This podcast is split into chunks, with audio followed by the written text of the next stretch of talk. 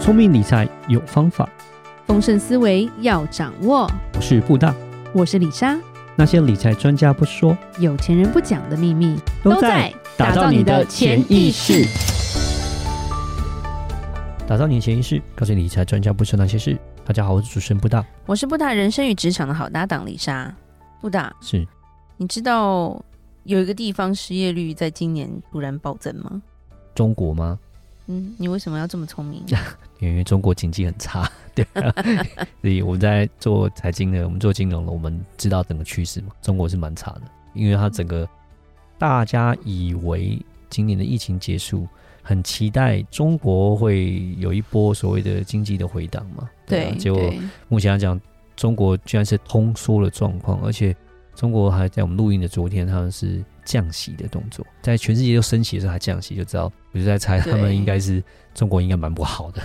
对对，而且它其实，在疫情的时候没有这么严重。嗯，对，疫情的时候，因为可能为了稳定经济跟就业，政府有一系列积极的，比如说逆转周期的操控模式啊，嗯，甚至是，说一些财政刺激、货币宽松的政策嘛，对对对，一定程度上还有缓解就业的压力了。嗯哼，，对，然后也帮助企业要渡过难关嘛。是可是因为二零二三现在已经是大家已经不 care 这个疫情了嘛，对对不对？那经济要等它恢复啊，可是嗯哼政府的力度就会慢慢的，因为他的手就会慢慢抽出来，对，所以企业的困难现在就开始出现。嗯，就会开始，出现非常大规模的失业潮。这个失业潮有多大，你知道吗？不知道，我还没有去真的细读他们的失业率到底是什么情况。失业潮最夸张的是在青年，嗯就是年轻人，啊，年轻人的部分呢，就是大概十六到二十四岁，就嗯刚毕业的状态，是失业率突破二十， ，Oh my god，它创下了二零一八年一月以来最高的纪录。嗯，是，对其实一个很大的重点就是，我都会听说，哎、在国内上班的朋友就会说，哦，他们那边的年轻人现在很可怜，这样子。嗯对，政府也是一直在提倡说，你不要进大城市找工作，嗯，你就是回乡回乡这样子。是，所以，艺人他们的连续剧也是在推广这样的一个状态啦。嗯对，可是问题是，现在这个数据只是限于城镇的失业率啦，嗯就已经这么高了。是，对，然后其实农村的部分他们没有办法计那算。更可怕，我想，啊对，那但是其实你要看说，大部分青少年都会想去城市冲一下。对对对，当然，对，当不过然因为他们现在整体基础建设跟房地产不景气，对，然后年轻的农民工也是失业，失业率是高于这些大学生的数据，所以是更可怕的，嗯有点像是现在是失业重灾区吧。嗯对然后甚至以前的明星产业都是重灾区，腾讯、阿里，甚至什么五八同城啊，这些都是比较常听到的一些公司，京嗯东的平台，是他们都在做结构调整。嗯所以什么部门整并啊、降职调薪啊，就是一些大幅度的人事异动。那因为他们是人口很多，所以他们异才可能就是一个没看过的数字吧，天文数字啊嗯，对啊。是是是，然后变成就很多人就下岗的感觉。然后为什么在这个时候还有一个原因，也就是说，其实疫情期间一些行业就是受了重创嘛，对，尤其是我们也知道旅游业、餐饮业、航空业，简直就是 连一一粒米都没有的感觉，你知道吗？因为它就是停滞在那个空间里面了。嗯对然后可是因为疫情，它就帮助什么？它就帮助互联网、电子商务都是大爆发的状态，嗯大家不出门，其实跟是台湾一样，台湾在不能出门的时候。最发达的叫什么？叫 Uber E 跟 f o o Panda，所有人都跑去送外送了。可是现在外送又开始变少了，为什么？我可以走出去吃啦，我可以跟人家约啦，嗯对不对？现在外送通常就是应急嘛，我没时间煮，或者是呃不方便出去，才会有把这个外送整个拉起来。所以疫嗯情的时候，因为大家都在家，所以对外送简直就是蓬勃发展。对对对对对，但现在开放之后，不是所有人都会想要等外送来，因为有时候你真的出去买还是比较快的，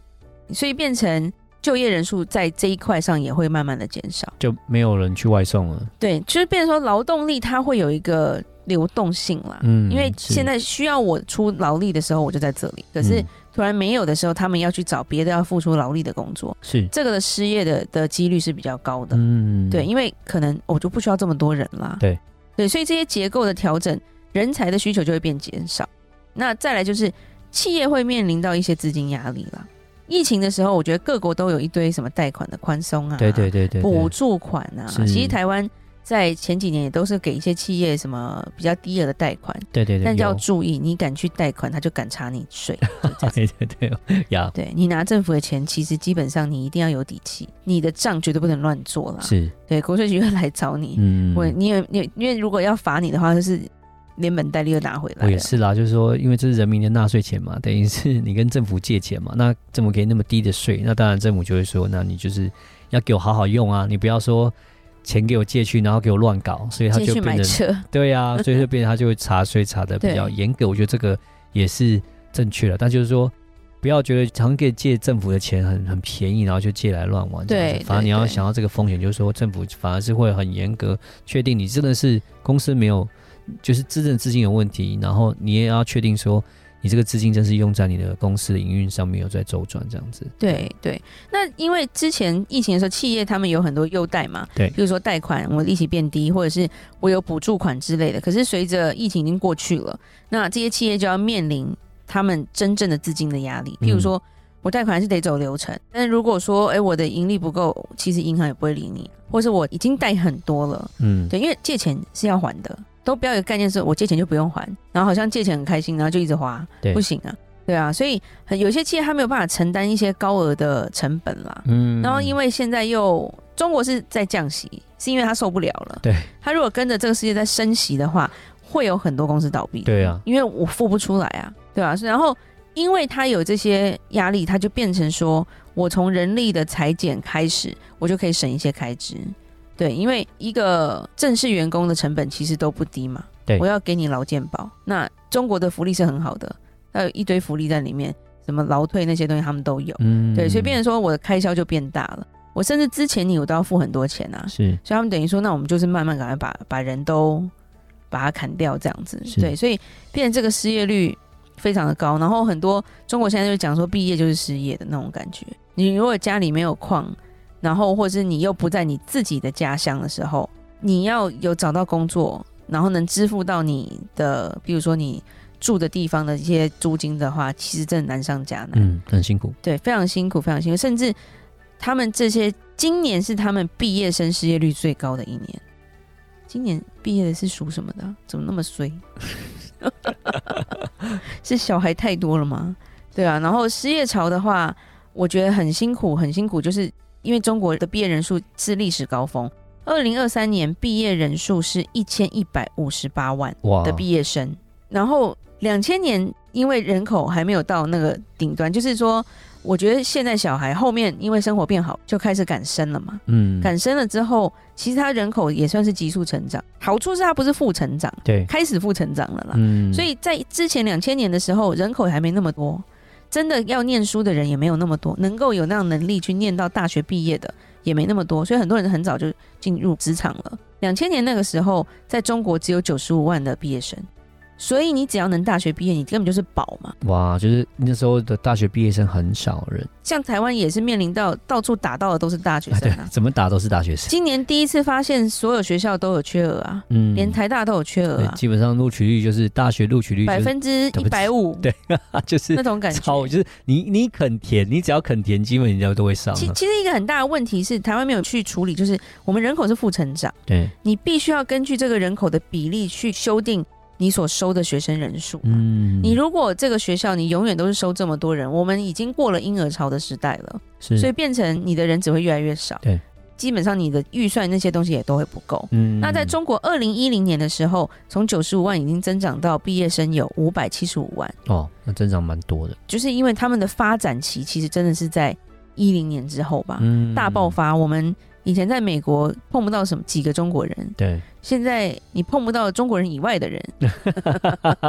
是吧？是，人口真的大爆发，而且就是财力就突然变得很好，经济变得很好。那二零二零年的时候大概八百七十四万，嗯，结果过了这个疫情，二零二三年是一千一百五十八万，哇，哪来那么多工作给你啊？是是是，对，然后变成就是僧多粥少的状态了。对，然后加上说一胎化的政策下，跟台湾一样啦，只生一个小孩都是宝，护保保保，不可能让你去做工嘛，因为以前生小孩你就种田呐、我种田就种 田呐、对不因为对？很需要劳力啊，对，那就时是你候，国中都不要念啊，后来就是因为是基础教育不不得不国中毕业是那种感觉，除非你真的很会念书，家里才肯凑钱栽培你嘛。嗯，现在不是啊，所以他现在就是教育普及之下，六成的人都是大学毕业生，是我觉得台湾比例更高了。哦，对，对，所我以相信大学是毕业是宝吗？不是啊，这是嗯基本吧。对，但是我就可以挑啦，加上现在年轻世代的小孩，他们也很挑行业了，嗯，他们就想要做互联网嘛，对他们就想要做一些社交平台嘛，对不对？或者是工作比较有弹性的嘛。我不要坐办公室嘛，丽莎也不想坐办公 室，对，因为丽莎有那个密闭空间恐惧症，对嗯对，然后就反正就变成说，很多人就开始做抖音、小红书的网红博主，对不对？嗯或者是做外送，像丽莎讲的，对，或者是一些自由业，可是这个就有需求的问题了。嗯如果今天需求不在，或者是你就是不红的小抖音的直播主的话，你基本上你也养不活你自己啊。对对，所以变成说，它造成了现在它这个很可怕的失业潮越来越严重，就是对了。是是，对，然后主要是说，现在他们的需求真的也减弱了。嗯劳动力减弱是因为他们也在追求机械化，对，所以还有一个很大的问题就是他们的生产线，生产线以前都是人嘛，对嗯组装嘛，是现在他们就是努力的在把它变成机械手臂啊，嗯那、变成说我人需求很少，我只需要能够操控这个大机器的一两个技术人员，我不需要最底端的这些，譬如说组装人员了，嗯，对，因为人的出错率还是会比机器多，对了，而且人会想睡觉。是啊了，对，人不是拿个插座充个电，我就嗯继续开始继续做。工资上涨的幅度真是太快了。对所以大陆已经不再像过去一样，就是好像是一个世界工厂，然后人工很便宜啊，然后就是在那边请工人都好像不用钱，这样成本很低。那现在发现是没请一个工人，就是觉得哇，我的开销怎么变那么大？就变成说，不如是做成机械化这样子，可能我的成本还比较不会那么高，这样子。对，然后另一方面是，就算他缺的是工人，工人的薪资永远都不可能太高，嗯，因为我要生产，我有成本。对。可是现在年轻人全部都大学生，是哪一个大学生愿意进工厂当组装的工人？是，所以其实他也会有造成一个很大的就业的断层。嗯，对，所以工作会变得越来越难找，然后会造成一个非常可怕的恶性循环，就是了。对，嗯是那我们其实我觉得中国是一个我们可以去看到一个借镜啦，因为他们人口比较多，所以对才会有一个这么大的一个状态，让我们去看得到它的差别。嗯，那我觉得以台湾来说，其实也会面临到这样的一个状况，因为我们是负成长的社会，对，加上台湾其实中小企业非常多，生产线也是有的，现在多半是依靠外籍劳工。对，可是我外籍外老配公哪一天不来了，嗯对不对？没有半个年轻人，或者没有半个父母会想要把小孩送进生产线。我真的是这没饭吃 了，才有可能会让家里的宝贝儿子或者是宝贝女儿去做这样的一个事情，是因为都花那么多钱去念那么多书了，所以大家变成都想要去追求那个薪资比较好、比较高端的一些工作的时候，他的事出到底有多少？嗯，对，所以变成我们也要去思考说，诶，以后小孩的出路是要怎么走了？要让他们自己去思考，走专业呢，还是要怎么去处理他们的未来了？是对，因为这个失业率只是一个开始，